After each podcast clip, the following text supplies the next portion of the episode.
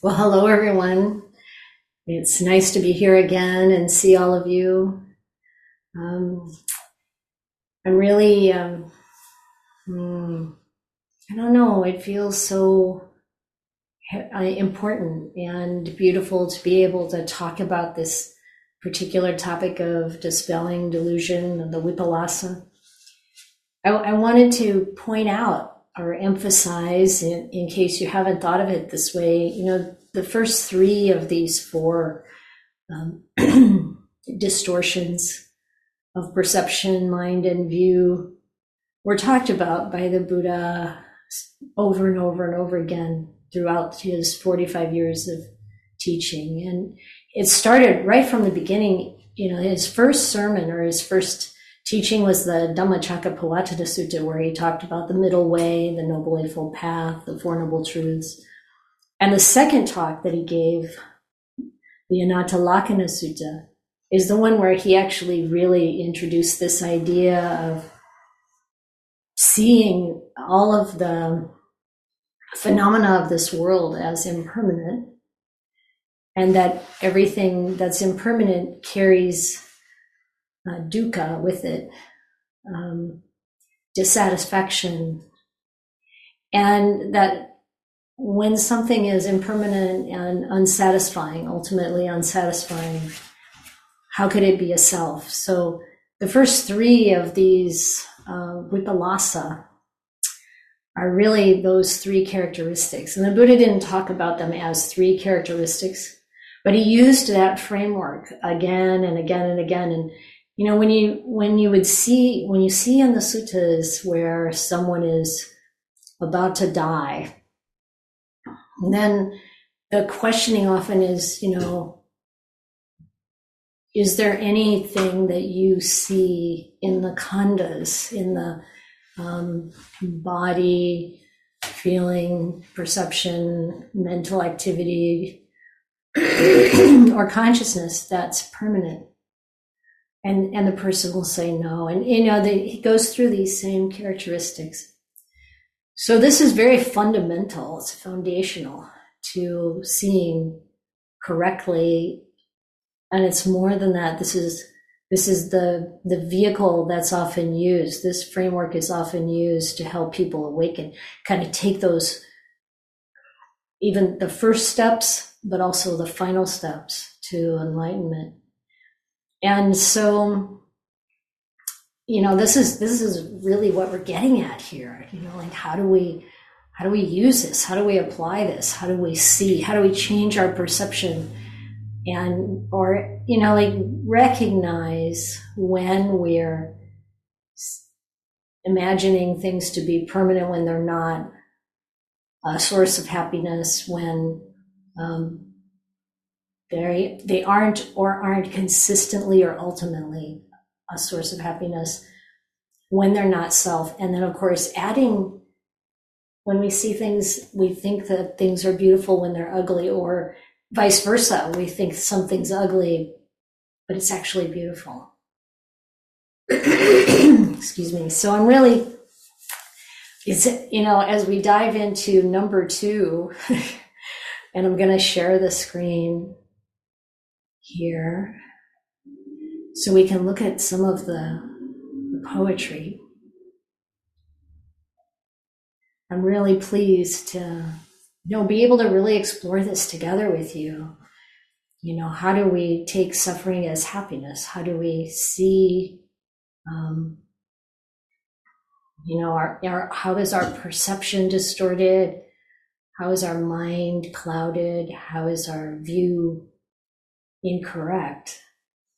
And when we look at it, the dukkha um, or sukha, we could also call it, you know, when we think something's comfortable, but it's really uncomfortable. When we think something's pleasant, but actually it brings pain. Or we we we are looking to something for satisfaction when it actually is unsatisfying. So we could start you know, a little like we did last week, thinking, okay, do you can you recall examples of this in your own in your own life? And as we all do this, you know, this is um, this is one reason it's so fundamental. It's like this is this is a you know a, a basic tendency for all of us. It's it's in some ways a coping mechanism to deal with the reality of life. You know, really being happy and excited about the beginning of things. Um, and, you know, happy and excited about falling in love, for example. And then, you know, what comes later are the challenges that, you know, um, are not so happy oftentimes.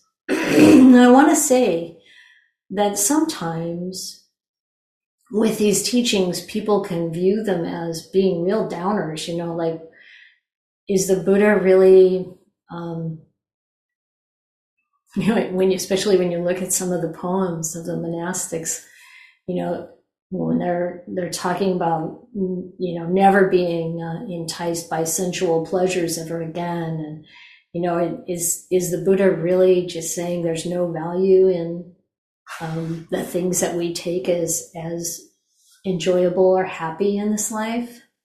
Well, I think we can also find examples of how much beauty and of appreciation of natural beauty and other things that the that the ancient monastics talked about but the main thing about seeing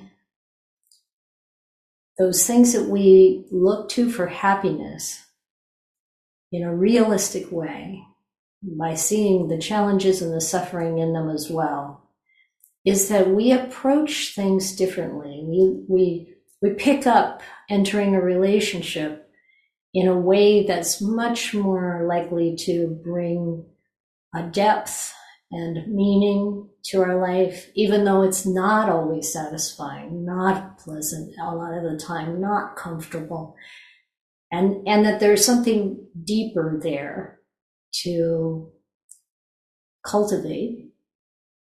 Cultivating um, whether it's the way we use material things whether it's the way we uh, inter- interact with um, hold our uh, relationships whether it's our work uh, whatever we want to talk about in terms of how we go about our life in the world, if we do it with our eyes wide open, you might say, with our view straight, without this distortion, then we're much more likely to be able to make use of every experience of our life as part of practice and development of wisdom, development of compassion and kindness and patience.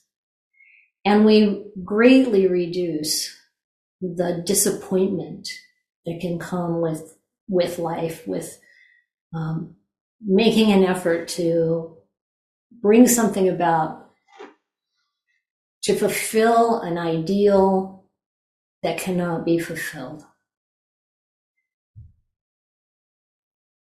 So, having said that, you might want to just take note where where have the times been in your life when you've fallen into this delusion? And i can certainly name many in my own life. Falling in love that's all you can see oh i hope he's going to care about me i hope he's going to want want to have this relationship with me being worried uh, that it's not going to work out. Um, I want to get that job. So important to get this job. So often, of course, we need to have a job, make a living in in the world. But then, are we looking at it in a in a you know like when have I been um, only focusing on you know getting this job and and then you know weeks or months into it start to get into all the office politics. Um, the problems are there that are inherent in um, situations. So just just a little reflection. Where has this happened in our lives.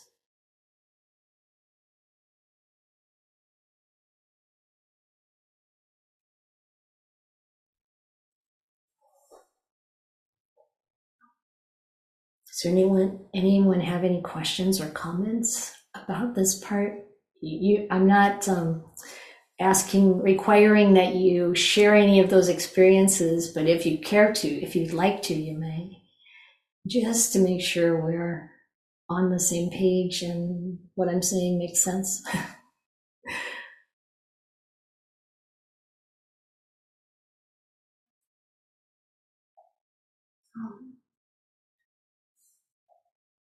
Okay, Holly.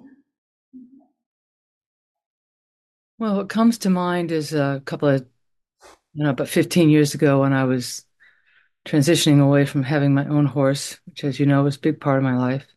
Mm-hmm. I sought to become a 4 H judge, and the program you had to go through to do that was long, arduous, and dull and expensive. And then mm-hmm. I got to do it, and it was like there was so much time in really hot arenas with problematic horse rider pairs and interfering parents. And there was a lot of good there, but I did it to keep in touch with, to keep a community around my horse community, which I feared losing. Mm-hmm. So there's this craving or this belief in happiness that could come by becoming a judge and a little bit of ego in there too. And what I what I realized that after a couple of years of that that I was away from home a lot and I was hot and miserable and it wasn't really satisfying. And I I quit.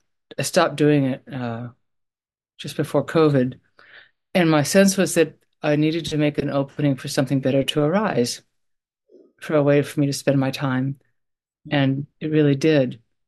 So that's my story. yeah, thank you, Holly. Yeah.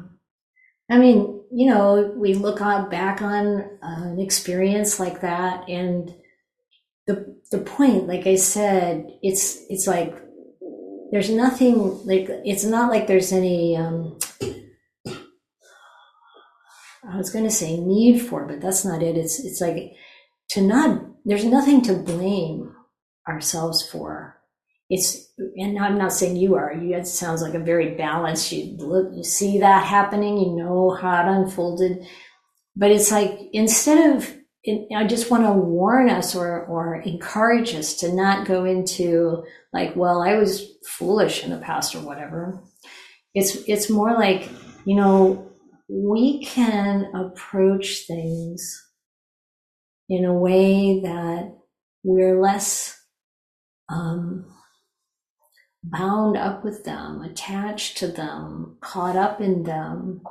And we can let go easier than if they're not working out in the way that's beneficial. We can we can enter into situations with a clearer intention of how we want to um, offer something into it instead of that idea that I'm going to get some um, you know ego boost out of this or like it like uh, holly's pointing out i think one of the things you said that was very important is talking about how fear can drive us to make decisions about things. And then you know stepping back a little bit as you did reevaluating understanding you know like what is really happening and what do i want to do about it what can happen if we're not so present and reflective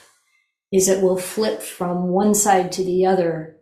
You know, we'll be all in and then we'll be all like averse. And, you know, and that's a kind of a, a drama, um, kind of big waves of highs and lows that we, that we want to understand as we practice more, as we develop more right view, and right relationship to our activities, our relationships, our experiences, then the highs and lows start to mellow. And we're more even, more happy, more content, less um, vulnerable to the um, the vicissitudes of life, less less vulnerable to um, kind of falling apart, if you will. So thanks for that example, Holly.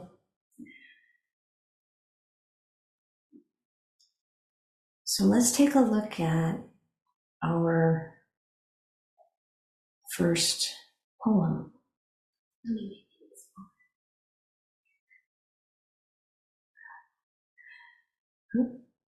Where did it go? I think it was a new, a new tab on accident. What? The tabs aren't there I anymore. think, yeah, I think if you go down, you, Down. yeah, I think down here, I think it accidentally dragged one away. Did it? The other one? Sorry, folks. Yeah. here you go. okay. Thank you. I don't know why there's an extra one in. Okay. okay. So, first poem, very short. Dutiya Kuti Vihari Bhikkhu. Now, that's not actually the name of a monk. Dutiya means second. Kuti Vihari, dweller in a kuti. so there was a previous um, poem uh, for the first one. This is the second one, but the reflection here is this hut is very old. So kuti is a Pali word for the small shelter that um, monks, bhikkhus, and bhikkhunis would live in. And I'm living in a kuti now. I'm very delighted to have my own space. And um, this is a part of the tradition. So this hut is very old. Do you desire a new hut? Give up that desire for a new hut. Dear monk, a new hut means just another suffering. So, this is one way of working with desire. Um, you know, sometimes we can feel like, yeah, I really want this new thing, even when we don't really need it. Of course, sometimes having the new thing is just fine, very useful, um, helpful. But remembering that the new hut is just another suffering. When the Buddha had a uh, gave a teaching, and we can find it in the Majjhima Nikaya, um, where he said, you know, that when we love something, someone, that's a source of suffering. If you have one love, it's one suffering. Two loves, it's two sufferings. because, you know, of all the ups and downs and um, attachments we have. But it's a very something very hard to see sometimes and difficult to take in.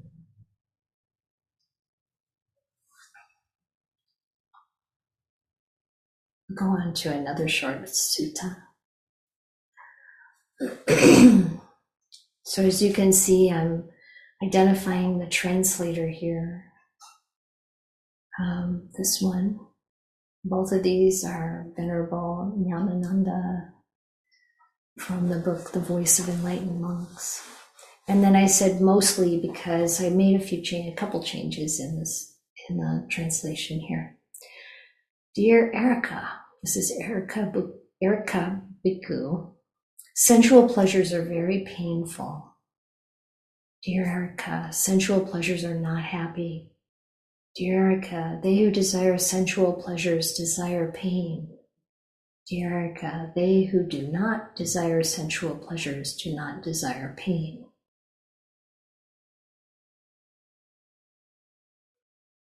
Anybody have any comments? Paula? Um, I do have some comments regarding the hut and just this whole idea. Um, if I'm completely honest with myself, and I would pose this question to you since you just got a new kuti, I recently got a new home. Mhm. Uh, it's been almost two years. And um, for the most part, you know, I'm very happy here. As you know, you've been here. Um, there are times, more for my husband than for me, when the house has problems. And that does cause suffering. But I don't see that like the overarching feeling that I have Mhm. about having a home. And I challenge you to say, what about your kuti? Overall, I think it gives you some contentment. So I I want to be honest with myself because if I'm not, uh, this won't work. Um, and I do have I I do understand the concept of dukkha, but I don't quite agree with the idea that some things that give you some sense of ease and happiness are suffering. I don't get that. Thank you. So, my new kuti is wonderful. Um, for those of you who don't know, we we uh, Ayya Chitananda and I mostly, and sometimes, and certainly um, Andrea, who's here tonight, uh, was with us for a year and a half, uh, different um, chunks of time about uh, and other people stay with us too. And before we moved to the forest, uh, we lived in a in in town, and um, and then in the forest too. We had a cab one cabin, and it's taken a few years to be able to build the huts, the kutis. And this is the first time I have that that private space and it is incredibly helpful to have the solitude, to have the, the a space where other people aren't coming and going, um, and you know, to to practice and to be able to. Um, yeah, you can kind of get the idea. It's it's very helpful. And your house is beautiful and wonderful, and, and it's wonderful to have that shelter and comfort and safety. I mean, that's what shelter is for. And the, the danger is when we want it to be more than that. So one of the things that I remind myself of frequently, not to not to um, discourage myself or to become negative, but to be realistic. Where we live there in the Santa Cruz Mountains, um, not right now because we've got a lot of water and it's the creek is rushing past the kuti and it's beautiful and can hear it and see it and it's awesome. But come this summer, a fire could come through and take it all easily. And this is this is what happens with all sensual pleasures. They're very unstable. And so we can uh, we can appreciate the hut, uh, regardless of whether it's a six bedroom house or a, a you know five by eight kuti um, or something in between. Um, but reflecting in a way that we know that we use it and care for it from a place of not owning it, not thinking it's going to give me some kind of ultimate safety or satisfaction. That, you know, one thing that's very helpful in the holy life is that it's not mine. Uh, if it manages to hold up and not burn down, um, after I die, someone else will live there, or maybe even long before that. uh, you know, it's it's really we, we are encouraged uh, in monastic life to think of the place where we're staying as we have this place for one night. And then that's all we can count on. Um, and you really can't even count on that, can you? Because we might we might die before. I might die before I stay in the kuti again. uh, right now we're in in uh, in Sunnyvale at the at the meditation center. This is also not mine. So it's it's like it's not to um, not to add stress, but to relieve stress. So when we're practicing and we feel that letting go and we feel a relief because of it, that when something happens to the house, it's not as important as it would have been if I'm like very attached to it. And and so we can we can um, kind of take our temperature of attachment based on how upset we get when something goes wrong. And then it's just a it's just feedback. It's it's it's a reminder that oh I'm I'm starting to become my my view is distorted around this. That's why I'm suffering over it. So suffering isn't inherent in what we have or what we use. It's not about the objects. It's all about our mind. How do we hold it? How do we relate to it? If we can relate to the people that we love with an unconditional kind of love, that really comes from the practice. So we're going to see as we look through this that with, with developing the depth of our practice, we naturally let go. And so what we're reading here are the words of monks who are enlightened. They are enjoying the, the pleasure of spiritual energy and spiritual happiness. They know that that's um, the way upward, or that's the way um, to real peace and happiness. And so they're like, sensual pleasures? Nah. you know, I'm really, they're saying, you know, I'm really enjoying the, the beauty of deep meditation, the, uh, the peace of not having anything, the, the unburdening of letting go. And, and so that's, that's the perspective within which to hold this. What does the enlightened mind do with sensual pleasures? yeah, you know it's beautiful if it's beautiful. I mean, uh, there are lots of poems um, in the in the um, the Therigatha, the the monks' poetry about how beautiful nature is, and Mahakassapa, who is like the toughest of the tough monks, his poem is like, "I love this mountain."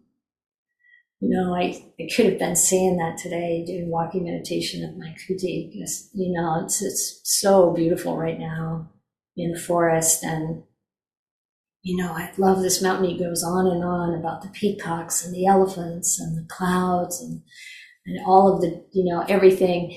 And it's like there is a joy there but there's also like a not it's a non-self there's not attachment it's it's really just the appreciation so you can appreciate the house you can appreciate all of the help that you and your family have have gotten from everyone you worked for everyone who supported you growing up everyone in your life that made it possible for you to be able to have this lovely space to live in and hopefully not think of it as yours, which really helps reduce the, the stress.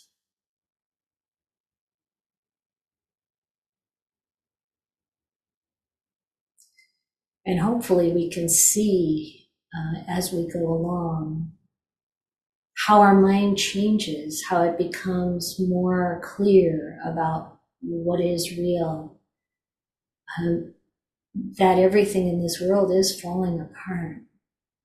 If we keep trying to find safety by going from one thing to another, or by finding one more one happiness after another, one one um, you know thrilling or exciting experience after another, all we do is wear ourselves out, and we don't really get become we don't really find peace and, and real happiness.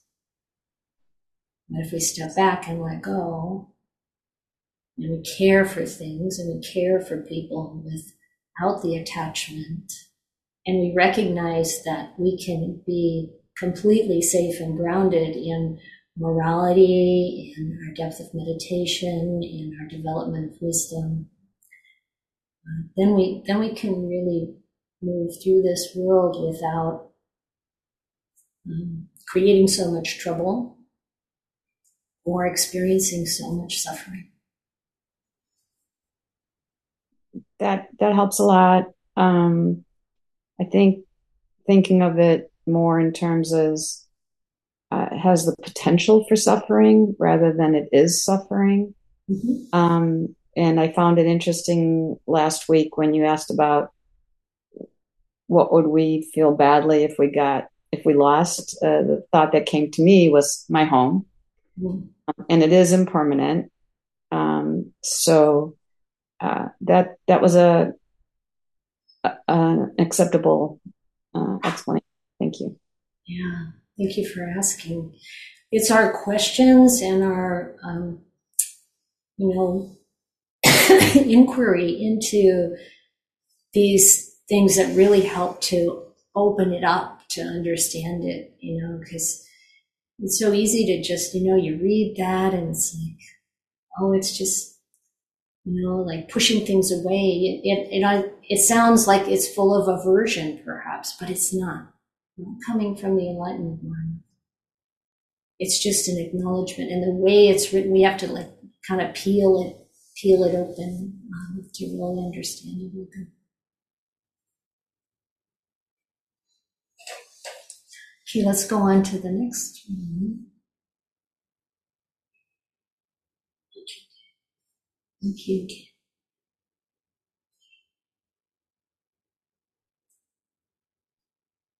So this is Khema Bhikkhuni. So this is from the Therigatha. Oops. Uh, that should be a T H I G. Ah, I know I changed this somewhere and now it's unchanged. Oh well. T H I G. And I mixed, I took some, this, I find this often when I look at multiple translations and sometimes I look at the Pali to see if I um, you know, use a different um, slant on the on the word too, but here I kind of mix some of what Bhikkhu Sujato uses, some of what Bhikkhu Gyanananda uses. So this is a um, the bhikkhuni that the Buddha uh, said was the, the greatest in wisdom. She was actually compared with um, with Venerable Sariputta, the foremost in wisdom among the bhikkhunis. And so she's in the forest right now, um, you know, going to meditate. And this um, guy comes along and he's, hey, dear Khema, you're still young and beautiful. I'm also young and in my prime. Come, let us enjoy sensual pleasures and delight in sweet music. I mean, you got, you know what's on his mind.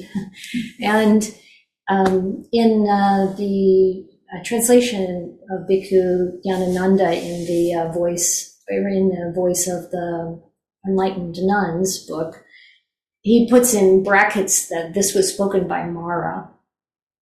But that's an addition, you know, we can this could be any any dude, right, who really wants to kind of seduce this nun, and um, and her response is, "This body is rotting, ailing, and frail. I'm horrified and repelled by it, and I've eradicated sensual craving." In other words, not only am I I'm not interested in you, but I see my body as something not to be interested in. It's, you know, like this. Sensual pleasures are like swords and stakes. The aggregates are their chopping block. So the, the things we think of as ourself, um, our body, again, our feelings, our perceptions and thoughts and consciousness, sense consciousness. You know, this is this is um, where the sensual pleasures take hold and cut us up what you call sensual delight is now no delight for me. So maybe one day back in the past, I would have been interested in what you're thinking about, but not anymore. I'm not interested in this at all, she's saying. Relishing is destroyed in every respect, and the mass of darkness shattered. So know this, Mara. Oh, she thinks it's Mara too. Okay. In this case, you are defeated. So you're not going to get anywhere with me. This darkness that gets shattered is all of the ignorance, all of the wrong view. It means enlightenment. And then she says, worshiping the stars, serving the sacred flame in a grove, failing to grasp the true nature of things, foolish me, I thought this was purity. So this is uh, her previous religious practice. Was um, not the, the, teachings of the Buddha, but um, these these rituals. Um, but now I worship the awakened one, supreme among men, doing the teacher's bidding. I am released from all suffering. So we, we want to remember that these poems are the, the verses that these enlightened bhikkhus and bhikkhunis, um, you know, put together after they were enlightened, usually talking somewhat about the past, sometimes somewhat about their enlightenment experience. And, and here she's, she's drawing this sharp contrast um, between what the Mara, Mara or his uh, kind of um, um, representation of this person who uh, wants to entice her to um, interact with him and um, you know where she had been in the past but now where she is currently. Free from any kind of um, temptation of sensual pleasures So her view changed.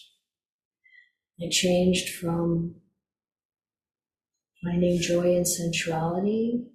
It also changed from spiritual practice that actually didn't bring the kind of uh, awakening that she found through the Dhamma, through the Buddha's teachings.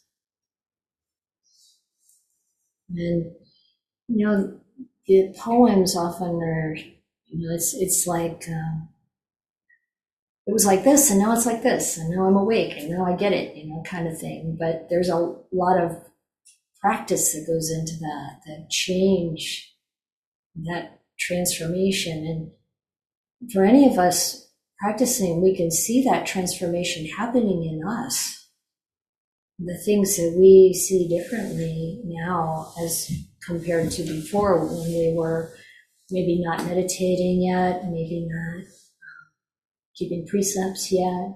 Um, you know, and, and any any place we are along that that path of development, we can see the change in our minds. And and and part of that change is really seeing the the, the danger in attachment to the sensual world and the escape. Any comments? Questions? Yes. Juanita? Juanita? Yes. Hello. Hello. I, I I have only 20 minutes left. I have started working in it, but I I just joined this one. My friend recommended. It's I think about the the the the happiness and the pleasures is as a lay people, as a lay people, I think it's okay to enjoy sensual pleasure, but not attached to it. To it. Yeah. Otherwise, our dry, our life be so dry as a lay people and as enjoyment, but we have to realize that like we have things, I said, it's good to have this. It's okay not to have it. Mhm. And when the more we practice more and more, we said, maybe not have it is better. That's So right. yeah, not habit as better, but as a we carry on. If we if we enjoy the sensual pleasure, we have to keep in mind that there will be another niramisasuk, the further happiness than than Mhm. this Mhm. that not depend on not depend on outside things. Yes, Yes. exactly. And then the So, and then as a as a as a uh like you just said when we practice more and more we enjoy or we can be happy of not having it mhm. Mhm. so but as a lay people if we're doing that the monastic is enjoy not having it happy not having it a renunciation we start to see okay Mhm. when we have more it's more suffering and have Mhm. less is and then uh, another thing that mm, I didn't see the lady just talk about the house. If we talk about things as the value on things, we call them not convention, not conventional truth. Yeah. Um, Ultimate truth. yeah, ultimate truth.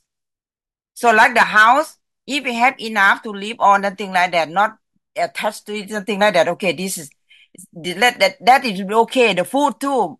Most mm-hmm. of us is food is very pressure and oh we eat a good thing like that. But mm-hmm. as a monastic, the monastic eat and contemplate on it. Mhm. So so something like that. And if we as a lay people come out to practice that if we keep in mind that there is there is more happiness of renounce it and let go, let go, let go, something like that. Is is uh is uh it's okay to enjoy small thing like that, but keep in mind that's what I want to say. That's right. That's exact. I I agree with you. That's that's right. And it and what I love about what you're saying is that you're you're pointing out that as we experience the pleasure, we also are thinking, yes, there's a greater pleasure beyond this. Um, and and that's the point that we we instead of just being caught up in the food. Um, I told I said this a couple of times already, but I went to a funeral uh, back home in Indiana for my cousin, and his son gave the eulogy. And I tell you, the whole thing was about how much his dad loved to eat.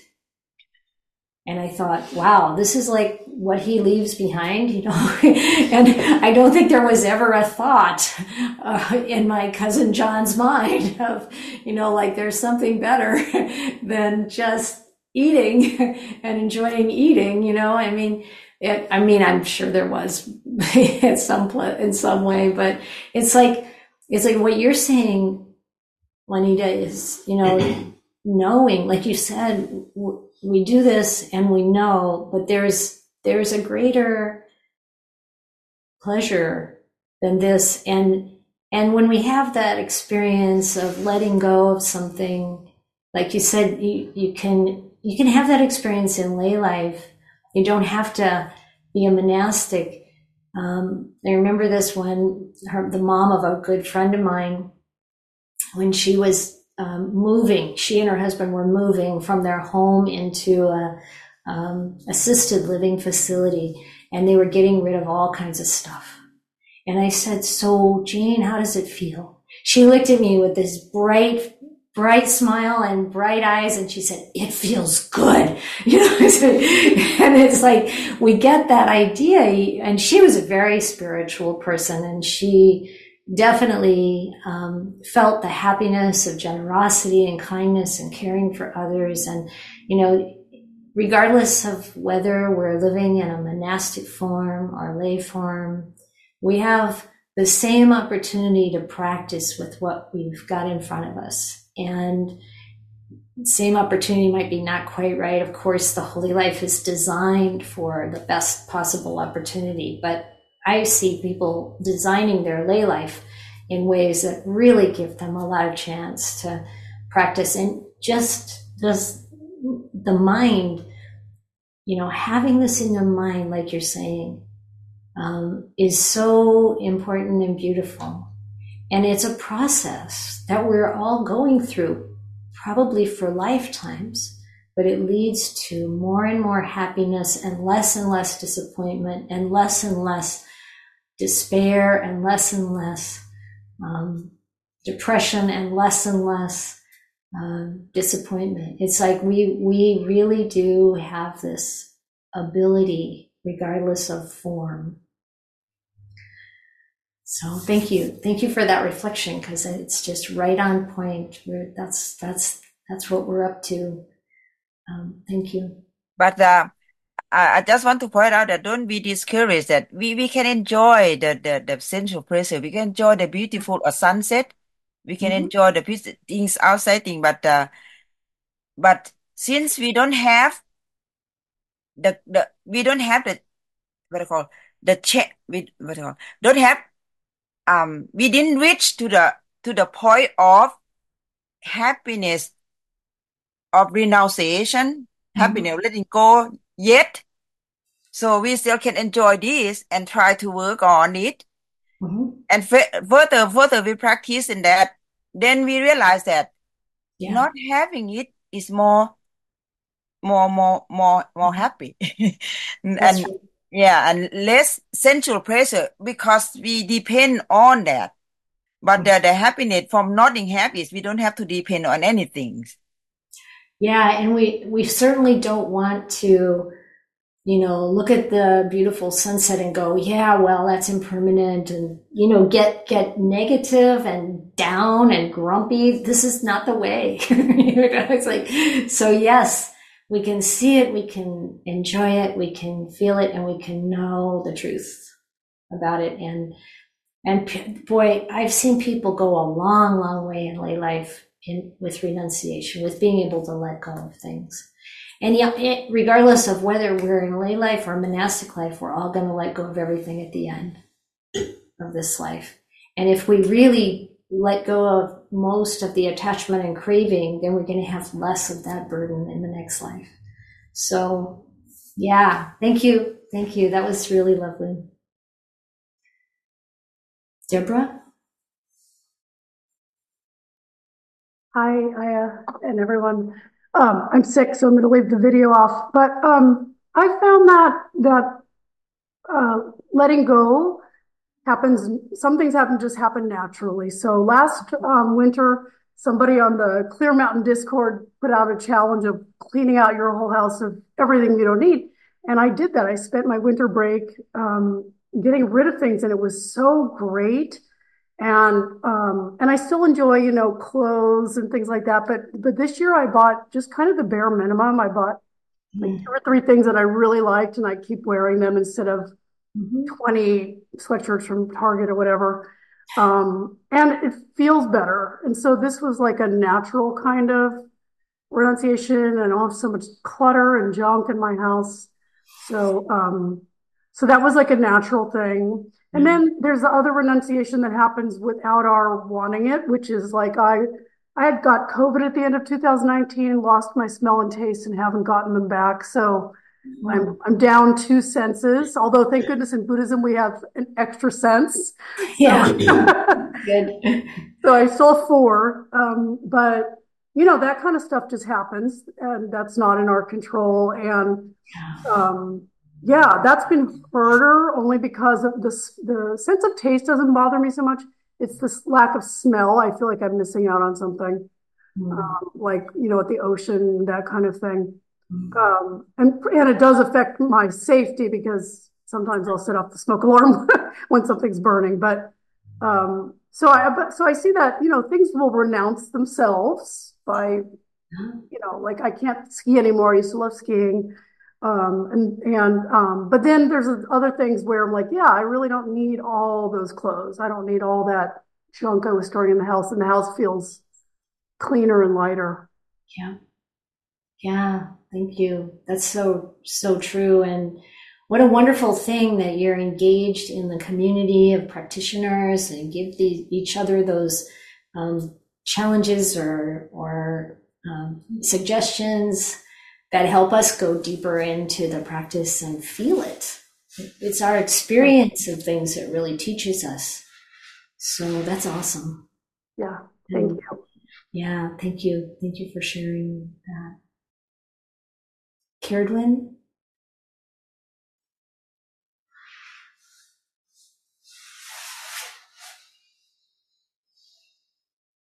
Thank you. Thank you, Ayya. Um, Yeah. Yeah, I was thinking that um, I was really resonating with the whole idea of um, the outside. Like, I guess that a lot of my life, you know, especially when I was younger, like I was looking for happiness out there somewhere. Mm, And, um, you know, what you described about relationships, like that was kind of how it was for me in relationships. Like, you know, does she love me or does she still love me? Is she going to leave? You know, and, um, it, what I realized the last person I was with, we split up in 2012 and I just decided I was going to take a break. And then when the pandemic happened, I suddenly had all this access to monastics and also to retreats. And it was like my whole world just opened up and it's still here, which is so amazing to me. And, um, you know, what I realized, like you were talking about having these happinesses of, you know, sensual pleasures, but realizing there's something better. And I realized that like the more I had access to the Dhamma and to uh, being with with all of you monastics, like I like I, I became really clear that for me, I'm not saying that it's a, that relationships are a bad thing at all, but I'm just saying for me, it was a distraction, and um, and I made a decision, you know, that I was going to continue um, living a solitary life because, yeah, and I think part of it is like, so I decided to move into a van. I mean, you all know a lot of this. Mhm, Um, you know, I decided to move into a van because my living situation was so toxic and I realized that it was not helping my mind to, to be in that environment. And even though I still have that apartment, like I'm not there and I'm not dealing with the toxic people every day anymore. Um, you know, and I get so much pleasure from like driving my van down to the water and, you know, like watching the birds and listening to the birds. And so it's a sensual pleasure, but it also like it relieves my mind. It gives my mind ease and it makes it easier for me to practice. mhm. And so, like, I guess I think like sensual pleasures are fine if they lead me to a better place in Mhm. terms of like I can be have more ease, have more ability to practice. Um, because if I'm in that toxic environment, it's going to be a lot harder for me to practice. So um, that's sort of the like where my mind was going, listening to everybody else and listening to you talk about about these Yeah. things. So really appreciate that. Yeah, thank you for expressing that. That is just right on. It's and like you know today when I was doing walking meditation, I'm right there by the creek. The water is rushing by, and it's so beautiful and so calming, and it's just it's it's supportive of the practice. It's like you said, you know, when when we notice when something is supportive of the practice or when it's distracting or upsetting or aggravating or disturbing and that doesn't mean that doesn't mean we just turn away from everything that's hard i don't mean that and i and in terms of relationships i have known some monastics in particular who will like you know like why why do you want to why do people want to get into relationships? It's just so much trouble. And it's like well i i know uh, i see people in relationships where the two of you together are stronger are more balanced are able to do things in the world in gener- generosity and kindness and and and support for others that they couldn't do on their own, where they're helping each other practice, where they're growing and developing. I mean, these are really good things in relationships. And, you know, to to look at would I want to establish a relationship with this an intimate relationship with someone, you know, what is it? Am I looking for you know what I want to get out of it or am I able to look at what I want to put into it or together what can we what can we do? How does this evolve? You know there are there are very different ways of approaching things that can really lead to something really wonderful. Um, or it can lead us to being extremely disappointed and and I mean I've had my heart severely broken, shattered in the past, and I can see what led to that. And it's it's a desire for something that isn't realistic, isn't really what the world offers. And this is what causes us so much suffering. We want something from the world that it can't provide. We want something that gives us stability that's unstable from something unstable. And this is this is exactly what the Buddha is saying here. Look at look at what's actually going to bring happiness, what actually is going to bring suffering. And it's it's not like like we look at the object, we look at the house, or we look at the relationship and say, well, that's just trouble. No, it's it's all about how we relate to it, how we use it. And so much of it comes back to cultivating humility, selflessness, generosity, you know, really that purity of mind. Um, and it, and I'm and I'm also not saying that we don't. Um, we also need to nourish ourselves. We also need to make sure we have the requisites that we need. And the way to do that in balance is to to start to be as kind and compassionate to ourselves as we are to others.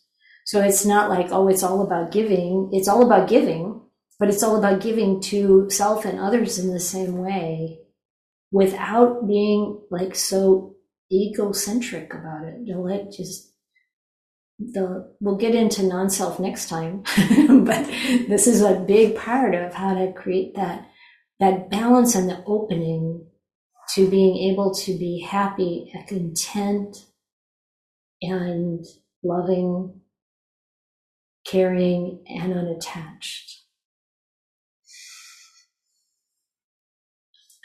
Now we're going to go on to the next one.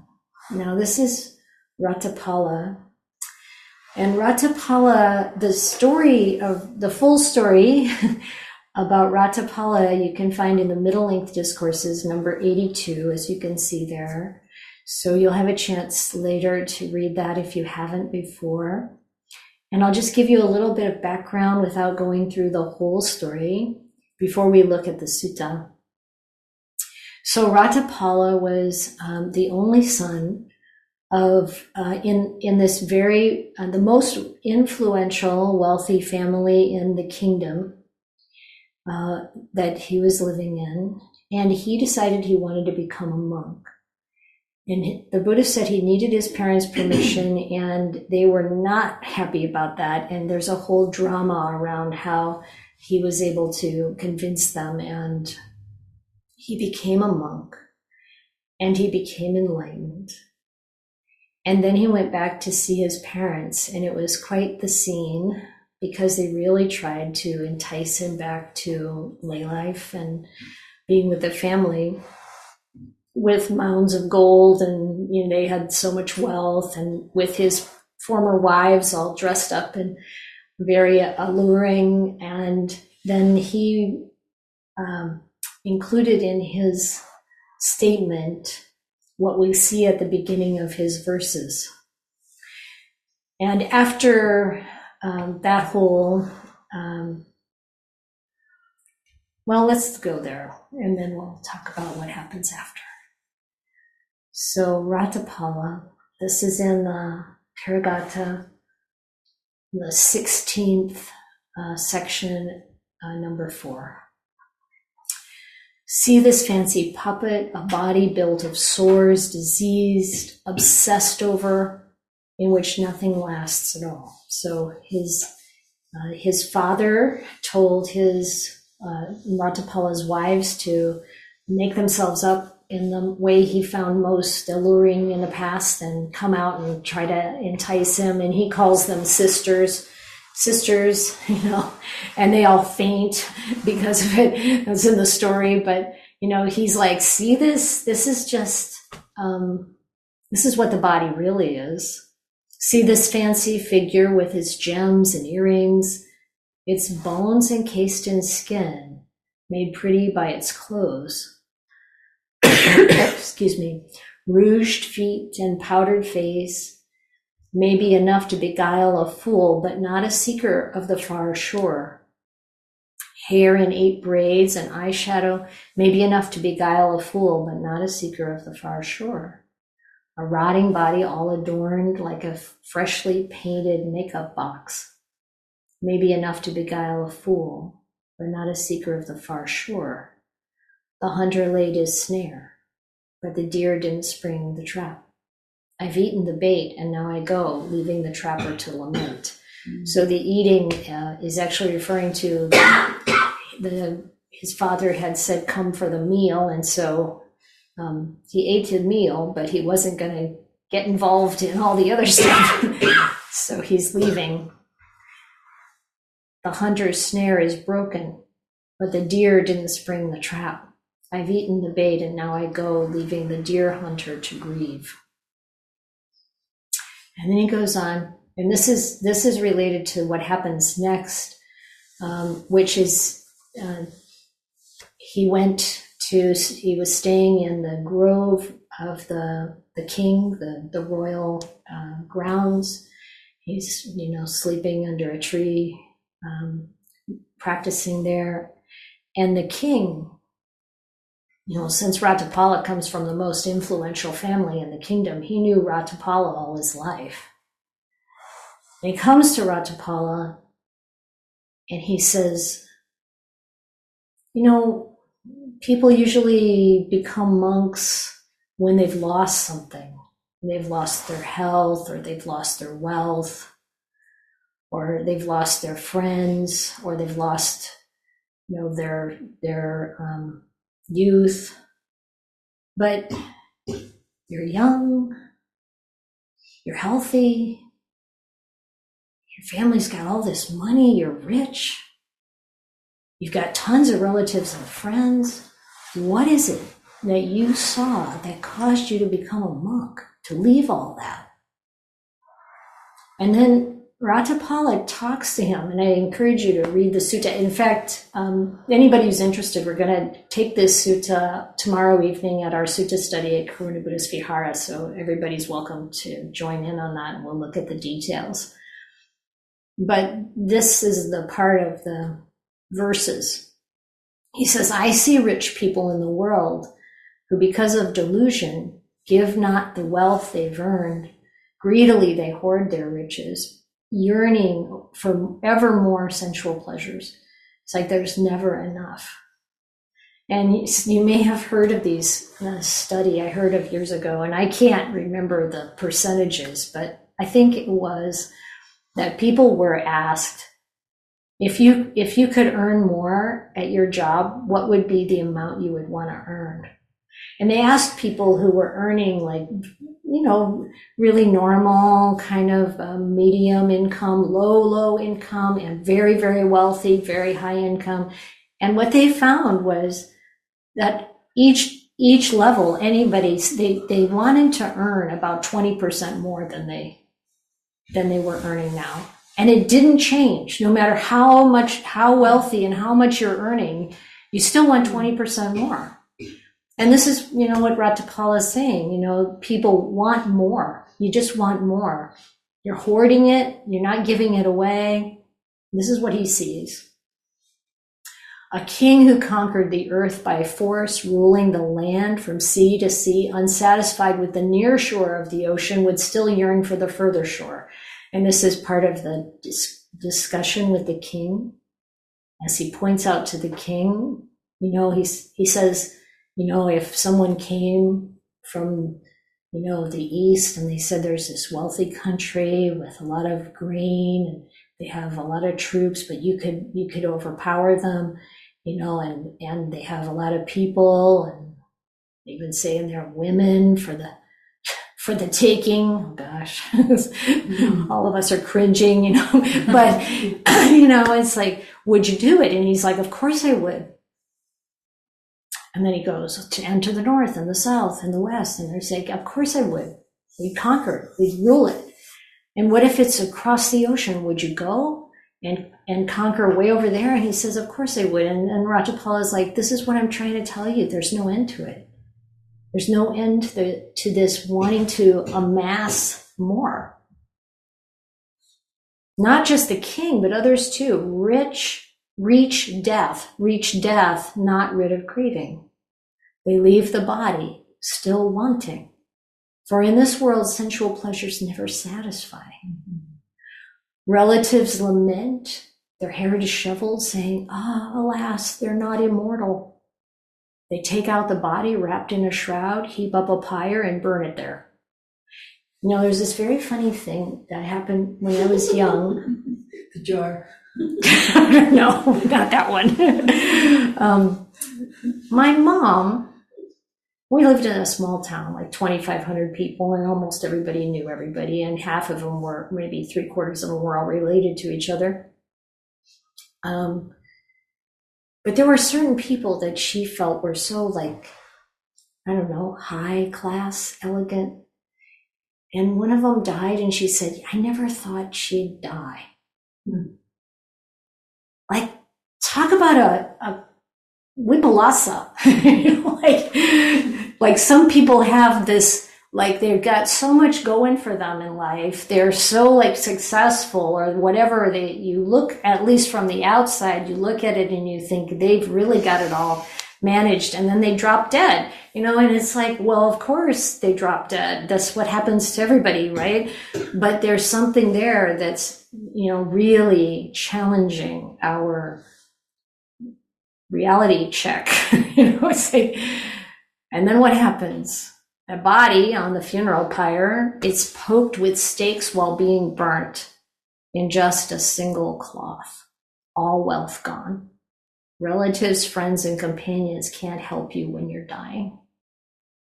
They're gonna, I, when I used to go to Wat Nanachat in Thailand, they had the, the funeral, you know, the, the, the cremation block where it was just like bricks uh, and in a kind of rectangle, and then all of the, the wood would go in there, and the, and the the body would be laid on top.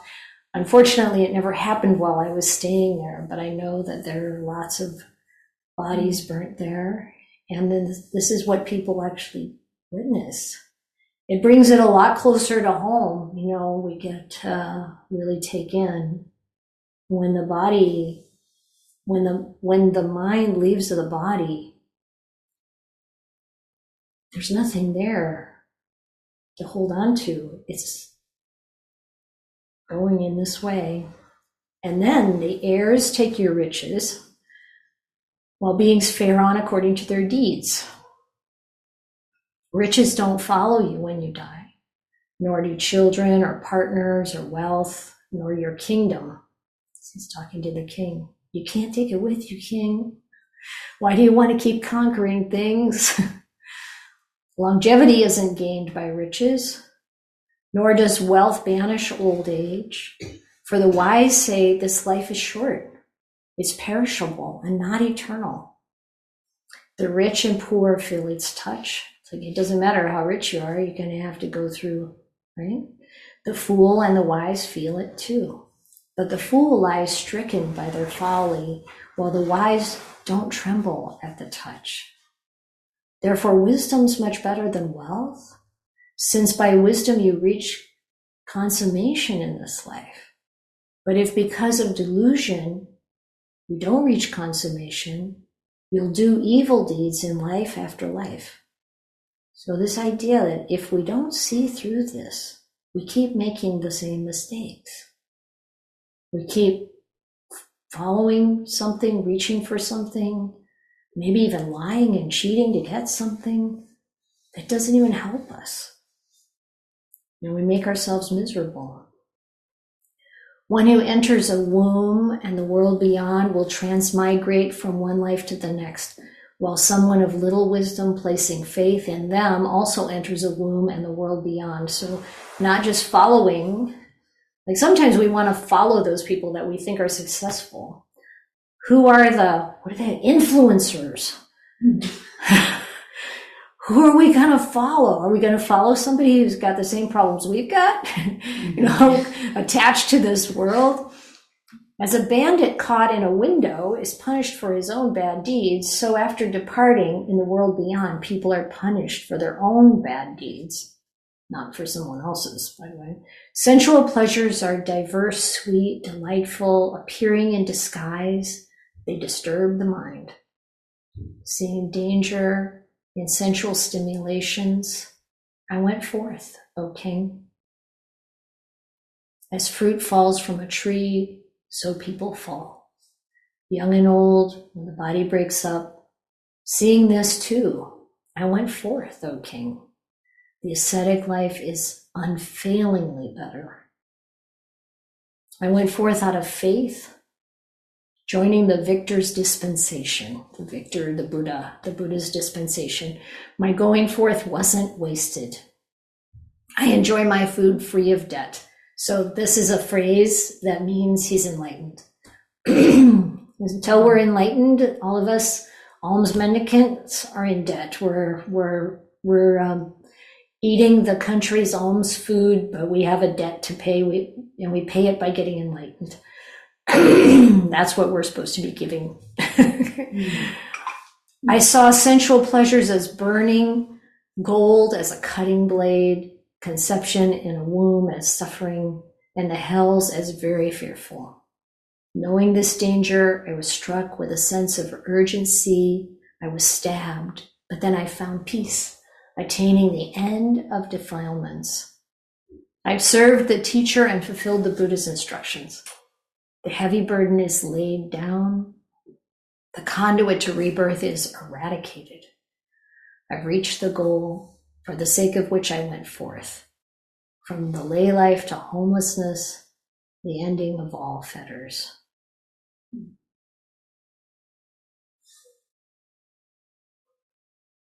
I hope you find this as inspiring as I do.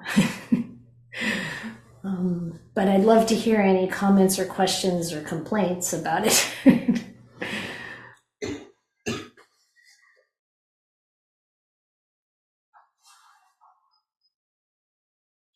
Anything? Anybody want to say?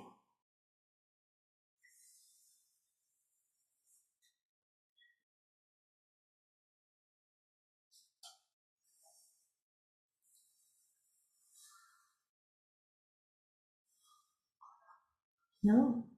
No questions, comments? Does it all make sense?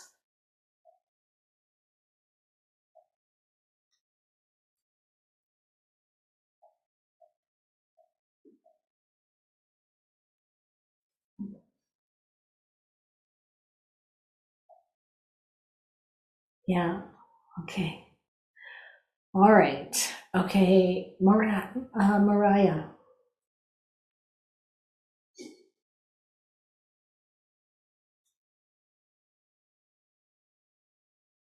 Mariah?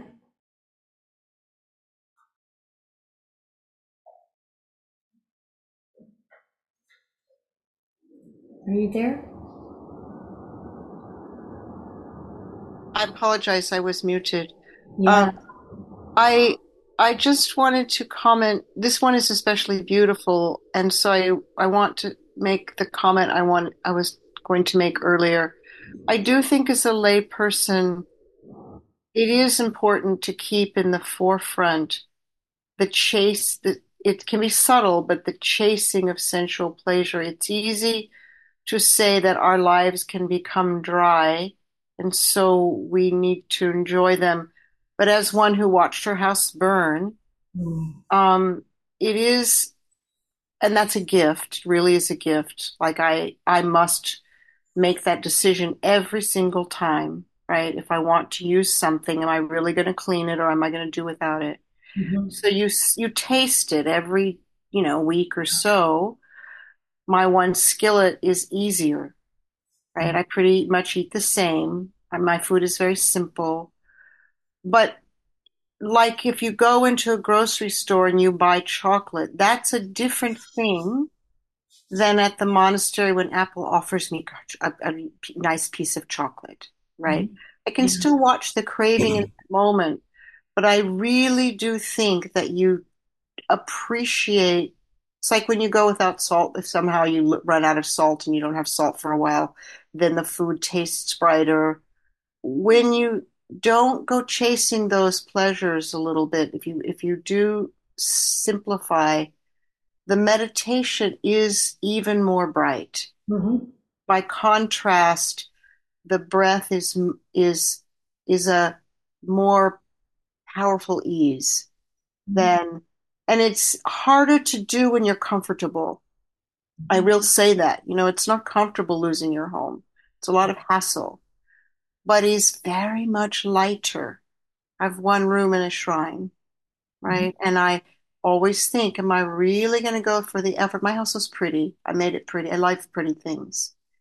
Um, my Buddhas were pretty. Mhm. So I think, am I really going to go to that effort again? Is because it's time and and it's a zero sum game. The mental energy leading up to it too, thinking about the colors, thinking about going to get the Buddha Rupas. We spend a lot of time thinking of the sensual pleasures, Mhm. anticipating them. Yeah. So I, I'm not convinced that the lay life and the monastic life, you have a much better setup, but we can make efforts for that setup. Yeah. Yeah. It's important to keep in the forefront. It's so easy to get distracted, especially if you have savings and you're comfortable and, you know, you're not fighting and litigating an insurance co- right? So, uh, I just wanted to offer that. I think it's Yes. very, very important thing, renunciation in lay life, honestly. Thank you, Mariah. That's beautifully said, and it's true. And I know because before becoming a monastic, I was also going through this process of simplifying my life. And at first, I didn't know what to do. I wanted to simplify my life, and I didn't know how to do it. And sometimes I reveal that I bought one of those magazines at the checkout counter, real simple, and found it was just full of all these ads of really expensive things. It's like, no, this can't be the right way. You know, I don't like- want you to pay that kind of money to be simple. I'm with you on that. yeah, like, but you know, to to do this in our own way and realize that we also can really fool ourselves. Um, it's true that we we want to, um, like I said, we don't want to go down into negativity, but we want to challenge ourselves enough, like like like when we're challenged to like get rid of the extra stuff that we have, or we're challenged to, and you're like forced into the challenge of dealing with everything being gone suddenly of your house. And I know I know a couple that I don't know if I said this last time. This couple that um, lived in the Oakland Hills when the fire came through, and they they went to the beach that day, and they came back and their house was gone.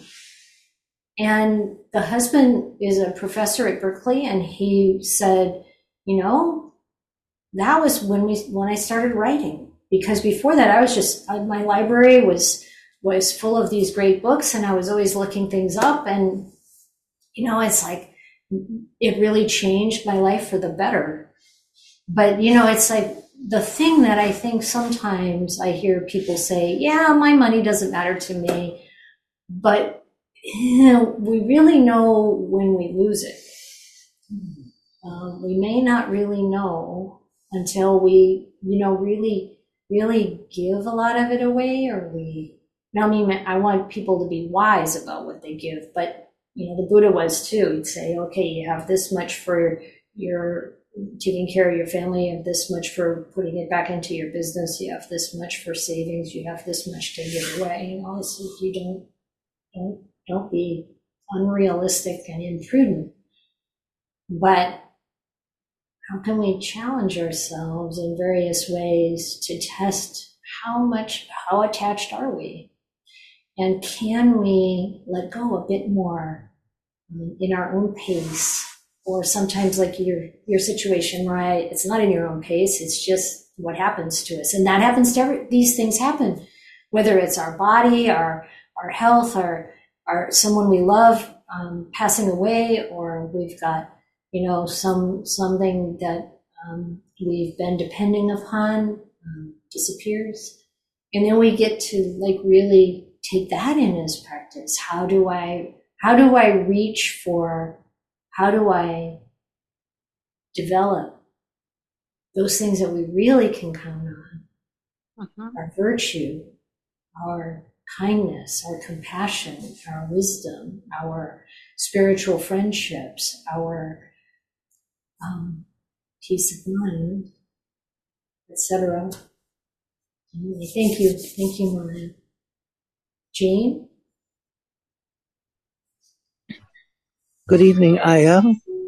Uh, this is very timely for me. Uh, after living in my home for 50 years, I'm in the process of trying to get ready to move February 28th. So I'm learning, relearning all of this uh, renunciation stuff. I have to say, the hardest, some of the hardest things to part with are the papers. And I used to be a librarian, so sometimes I was used to saving things for other people. And and often did that, even things that weren't even my interest. But uh, it's a process, and um, I'm so happy for this timely uh, teaching uh, and uh, sort of a recap of some of the Dharma that I had studied before when I was more able, when I wasn't homebound and could travel. I I can't say it's uh, seems like uh, the perfection of life is that things can be very timely. So I'm very mm. much appreciating your um, teachings. Uh, thank you. Wonderful. Yeah, and to all the other people that contributed uh, their sharings tonight, too. Yeah, it's wonderful when people share their experiences because that's what we relate to. It helps us all go deeper. And thank you for sharing that, Jane. Thank you. Jarell?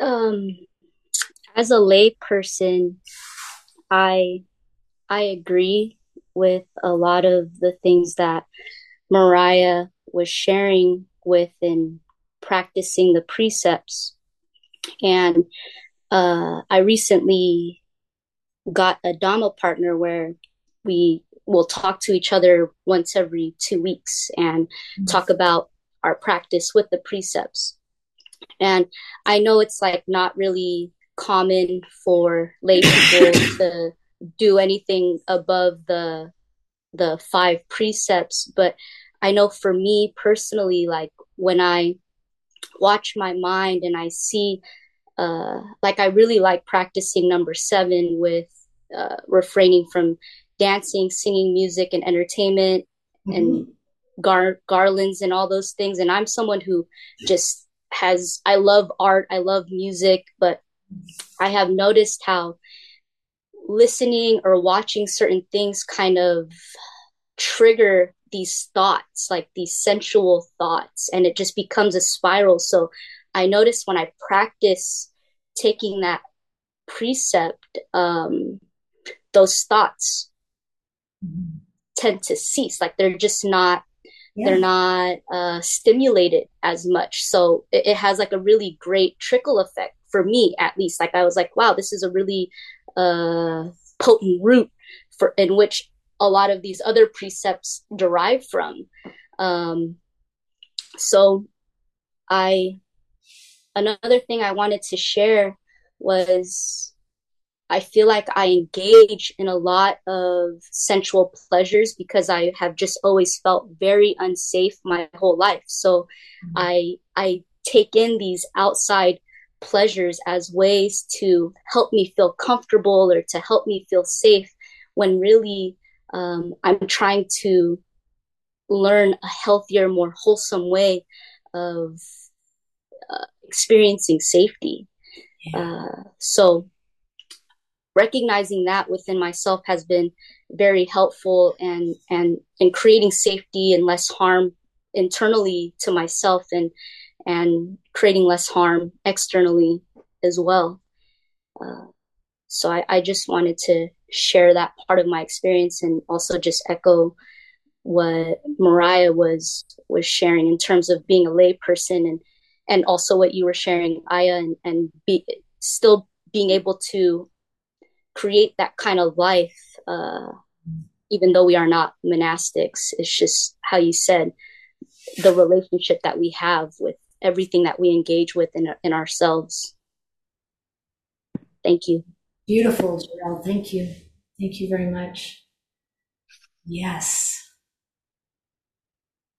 There's so much we can do, and there's so much we can do to help each other. I think there might be one more short sutta.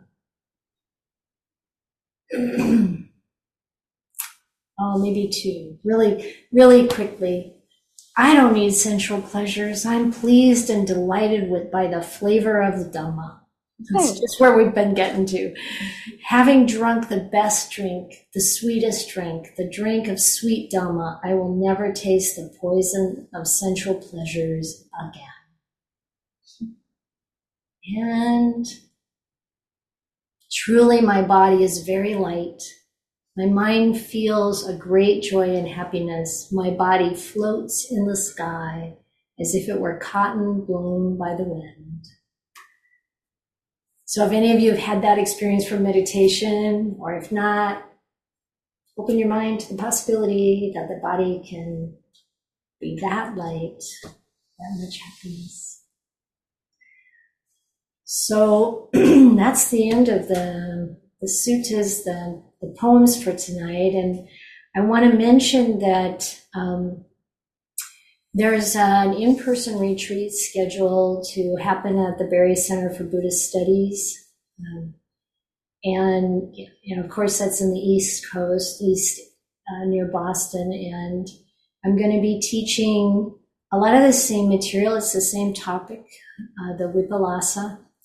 But we're going to be able to, of course, take it much deeper, practicing together, and there'll be more um, more sutta references and so, if you or anyone else uh, would like to take this deeper, please uh, check it out on the B- B- Center BSBC.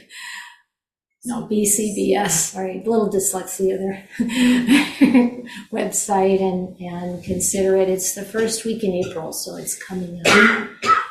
So, um, again, um, um, will be Rob will place the the sutras from tonight on uh, the audio dharma uh, recording, and I think he'll send them out to you. Send that that document out to you as well, and. I hope you have a wonderful week. And next week, I hope to see you again, and we'll talk about self and non self, which is extremely probably the, the real defining concept of the Buddhist teachings um, how we can really go beyond this ego and um, sense of self. Thank you all so much.